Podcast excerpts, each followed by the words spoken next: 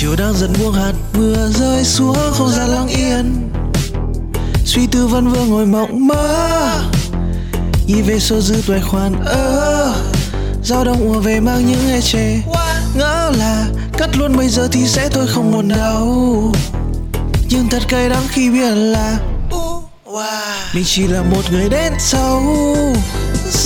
Biết em đã phân tích cả ngày đêm.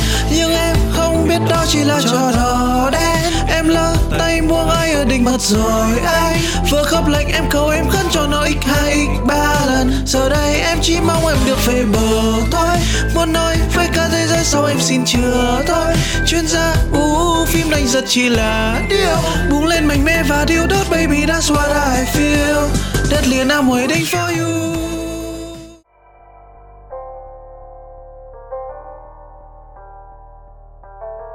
Chào mừng các bạn đã đến với Đồng ra Đồng vào, series chia sẻ những góc nhìn thực tế của người trẻ về tài chính.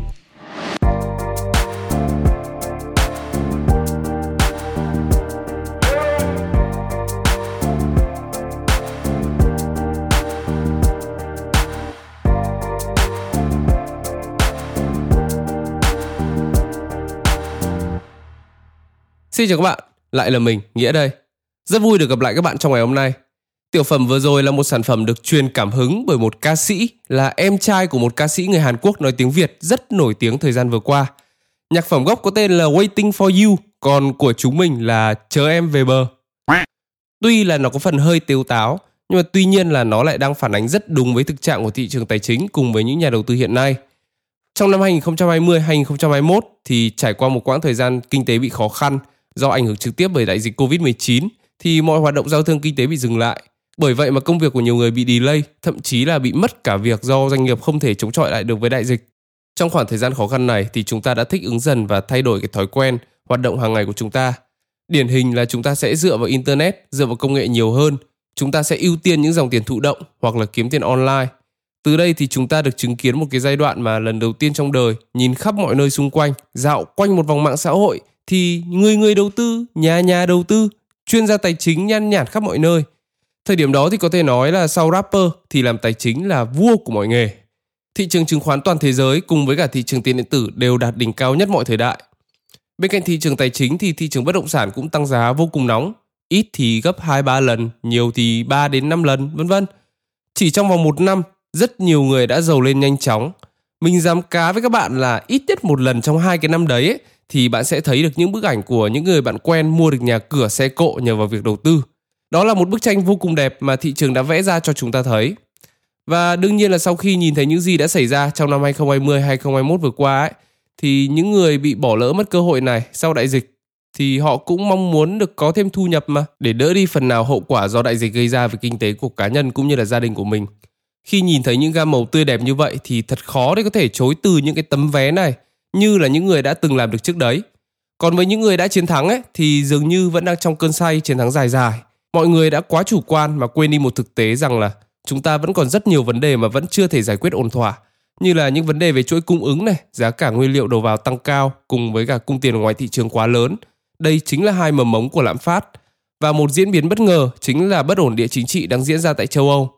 Cho dù một Việt Nam chúng ta đã vững vàng trước đại dịch ở trong những điều kiện vô cùng thuận lợi để phát triển kinh tế, thì việc là một thị trường có độ mở gần như là 100% thì việc các nước lớn gặp vấn đề, chúng ta cũng khó tránh khỏi tổn thất.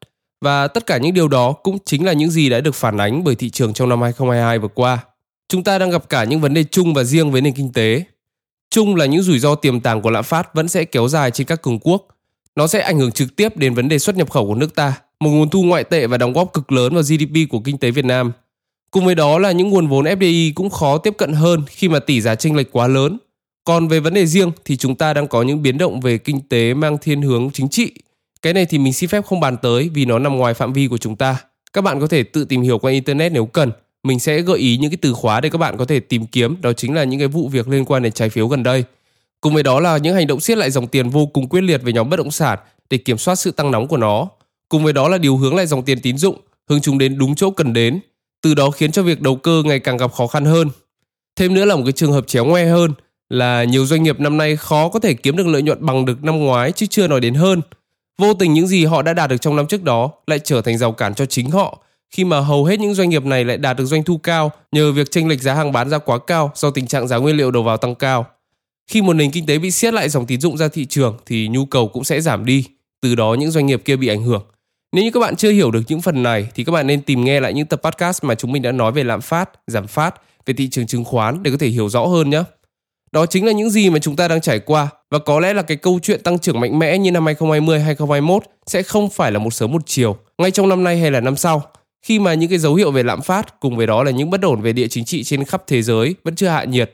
Còn các vấn đề trong nước thì vẫn đang là những bài toán nan giải với những nhà vận hành. Nhưng các bạn hãy tin rằng tiềm năng tăng trưởng kinh tế và thị trường tài chính của chúng ta vẫn còn. Những gì bạn cần là một sự kiên nhẫn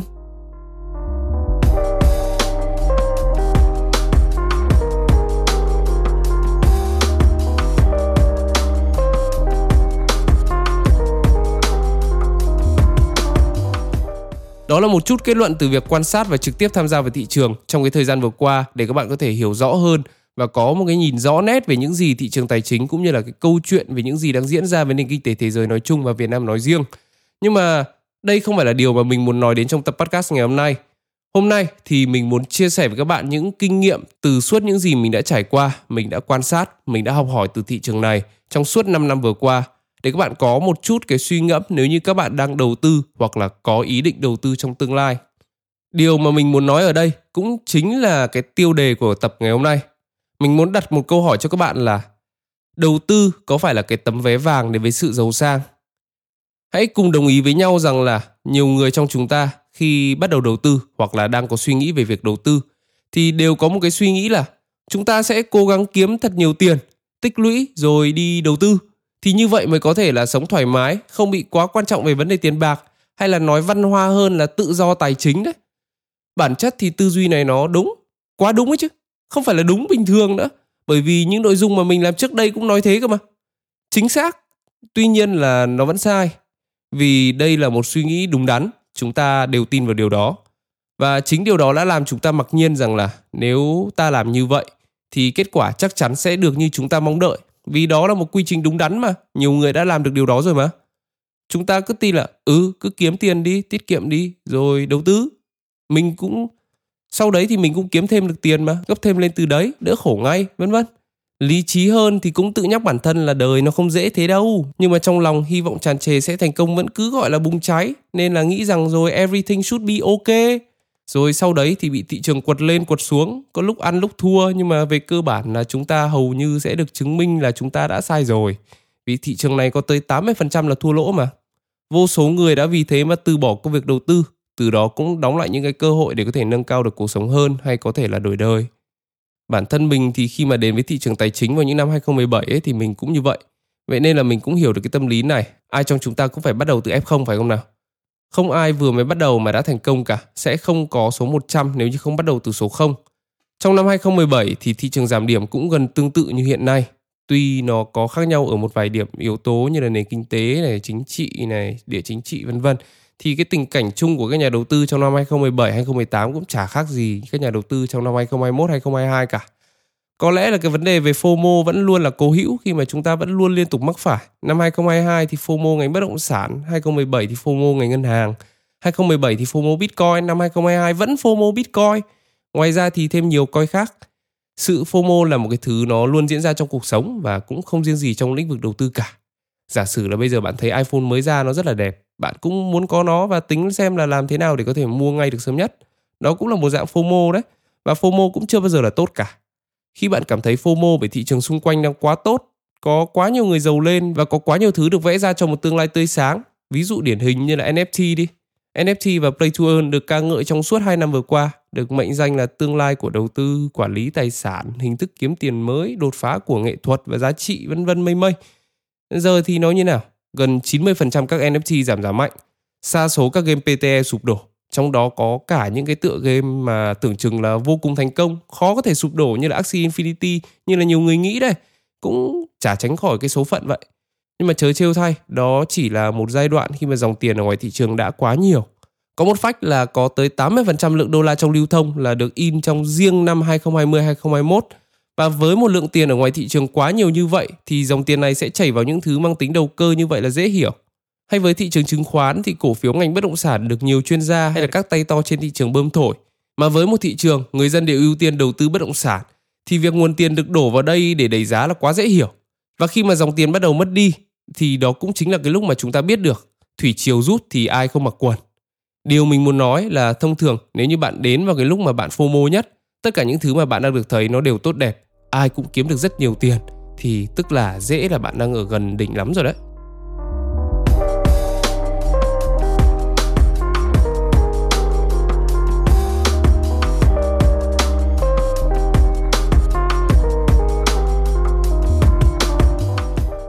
Mình thì không đầu tư chứng khoán vào năm 2017, mình chỉ gọi là tránh được cái năm 2017 đấy thôi bởi vì khi đấy mình cũng mới tìm hiểu, chỉ gọi là theo dõi và học hỏi.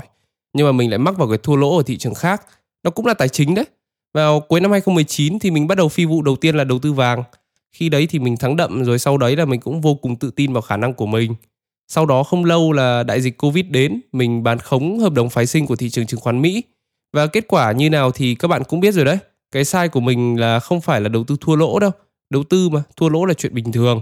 Nhưng cái sai lầm của mình ấy là mình đã quá tự tin, mình quá chủ quan mà nghĩ rằng là ơ ừ, mình thua là bình thường và mình có thể kiếm lại được cơ mà mình đã kiếm rất nhiều rồi. Nó chuẩn bị như mình dự đoán thôi không phải lo. Xong rồi mình lại đổ tiếp tục vốn vào rồi tiếp tục đầu tư. Kết quả là mình cứ thua tiếp rồi mình lại bị cuốn vào đó với mong muốn là mình phải gỡ. Cái cảm giác gỡ lỗ ấy nó không khác nào con bạc đang thua cả khát bạc một cách kinh khủng khiếp luôn chỉ nghĩ là cách nào để có thể gỡ lấy được tiền đâu ra để đánh thêm cho đến khi không còn gì nữa thì thôi đây cũng là điều mà hầu hết những người mới đến thị trường cũng mắc phải. Điều này thì mình cũng từng nói trong những podcast trước là những người mới đến với thị trường ấy thì thường hay thắng bởi vì họ luôn đến trong cái giai đoạn rất thuận lợi để có thể kiếm được tiền và mình cũng chả phải là ngoại lệ đâu. Và các cụ nói rất chuẩn, cờ bạc đãi tay mới. Chúng ta dễ dàng có được chiến thắng và từ những chiến thắng đó chúng ta lại bị tự tin quá mức, chủ quan để rồi là đánh mất chính mình trong cơn say chiến thắng. Rồi khi những cái sai lầm nó đến thì chúng ta đã quá mù quáng để có thể nhận ra. Để rồi là khi những cái cơ hội thật sự nó đến, lúc đấy thì chúng ta đã quá chán nản rồi, để rồi là bỏ lỡ những cái cơ hội thực sự. Chính điều này càng làm chúng ta lại dằn vặt hơn. Lúc đó thì việc đầu tư cũng chính thức khép lại, vì chúng ta đã chẳng còn tin vào nó nữa. Hầu hết những nhà đầu tư kiếm được tiền, cho dù là rất nhiều đi chăng nữa, thì cũng sẽ trả lại hết cho thị trường vào những pha giảm. Đó cũng là lý do tại sao mà chỉ có khoảng 10% người thực sự chiến thắng, bởi vì quan trọng là sau cùng ai mới là người giữ được tiền ai mới là người sống sót được lâu nhất Ờ, ông nói thì như đài nhưng mà nói thì hay lắm. Ông biết trước được như thế sao ông không nói đi giờ mới nói. Cũng dễ hiểu thôi bởi vì khi mà thị trường đang hưng phấn ai cũng tin vào điều tốt đẹp thì những thứ không tích cực với những gì số đông nghĩ khó có thể được chấp thuận đúng không nào? Trước đây thì trong chương trình VTV khớp lệnh nếu như bạn có theo dõi thì đã có một vị chuyên gia được mời lên được hỏi về nhận định của mình thì chuyên gia này cũng đã chia sẻ rất thật là anh lo ngại thị trường có thể giảm xuống mức dưới 1.000 điểm.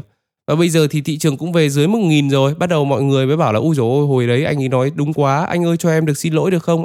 Bản thân chúng mình trong mỗi tập podcast khi mà nói về những thứ liên quan đến đầu tư thì chúng mình luôn hàm ý về việc là khi bắt đầu đầu tư thì chỉ nên là khi nào bạn thực sự hiểu được cái việc bạn chuẩn bị làm là gì, nó sẽ ra sao. Và nếu những thứ không tốt xảy ra thì bạn sẽ đối phó với chúng như thế nào bởi vì mình cũng chả phải một vị chuyên gia để có thể đưa ra một nhận định với các bạn là hãy làm thế này, hãy làm thế kia, đầu tư thế này, đầu tư thế kia, thị trường còn tăng, thị trường còn sẽ giảm hay như nào đấy, vân vân. Nên là mình luôn cố gắng truyền tải những cái tư duy hay là góc nhìn của người đã trải nghiệm thị trường để các bạn có thể chuẩn bị những thứ cơ bản nhất, giúp cho cái trải nghiệm của các bạn trên thị trường sẽ bớt khó khăn hơn khi có những người đồng hành. Và giờ đây khi mọi thứ đã ngã ngũ rồi thì mình mới có thể chia sẻ những điều này. Ít nhất là giờ đây những quan điểm như này thì sẽ được đón nhận đỡ tiêu cực hơn trước rồi mà việc đầu tư thì nó không phải như một tấm vé vàng mà mình nghĩ rằng nó là một hành trình thì đúng hơn. Việc đầu tư nó không khác gì một công việc thứ hai bên cạnh công việc chính của bạn cả. Và công danh sự nghiệp thì luôn có lúc thăng lúc trầm. Nó không đơn giản chỉ là việc bạn có một tấm vé thì bạn sẽ được lên tàu đến hòn đảo của sự sung túc, mà nó là một hành trình tìm đến sự sung túc thì đúng hơn. Nó không phải là một phi vụ mà bạn sẽ đổi đời ngay, mà nó là cả một chuỗi trải nghiệm, sự kiên trì với công việc của mình đang làm, một chút niềm tin vào nó và cho đến khi thời điểm chín muồi, bạn đã có đủ trải nghiệm, đủ kiến thức về nó, đủ hiểu về nó, kết hợp cùng với một chút may mắn thì đó chính là lúc bạn được đến nơi bạn cần đến. Vậy nên là đừng tư duy một cách đơn thuần là cứ đầu tư thì sẽ giàu hay là cứ đầu tư thì sẽ có lợi nhuận lớn mà đầu tư là một quá trình học hỏi, trải nghiệm, thất bại, thất bại, thất bại cho tới khi chúng ta học được bài học mà chúng ta cần phải trải qua, kiên trì với nó và chờ đợi cho đến khi cơ hội thực sự đến để chúng ta có thể nắm lấy. Vì chúng ta chỉ có thể có được thành công nếu như mà chúng ta thực sự xứng đáng.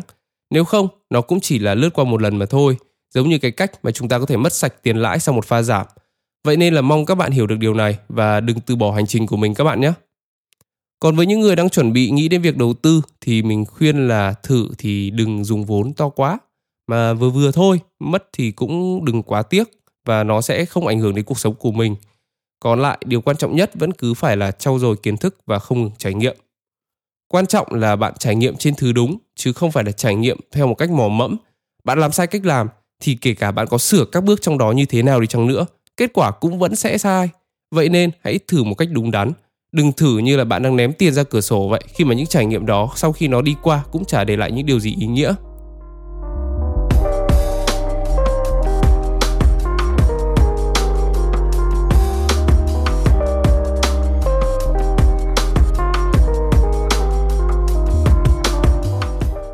Và đó là tất cả những gì mà chúng mình muốn nói và có lẽ là những chia sẻ cuối cùng của mùa 1 này. Mong rằng là chúng ta vẫn sẽ gặp lại nhau trong mùa 2 nếu có. Thay mặt nhóm thì mình thực sự cảm ơn tất cả các bạn vì sự ủng hộ của các bạn trong suốt một năm vừa qua. Bây giờ thì mình cảm ơn demo trước thôi, còn chúng mình sẽ có một tập podcast riêng để có thể cảm ơn các bạn một cách trân trọng nhất bởi chính các bạn là những người đã cho chúng mình có cơ hội để thực hiện được hành trình ý nghĩa như này. Mình là Nghĩa, thay mặt chị Trang và em Hiền. Chúng mình là Young and Wealthy.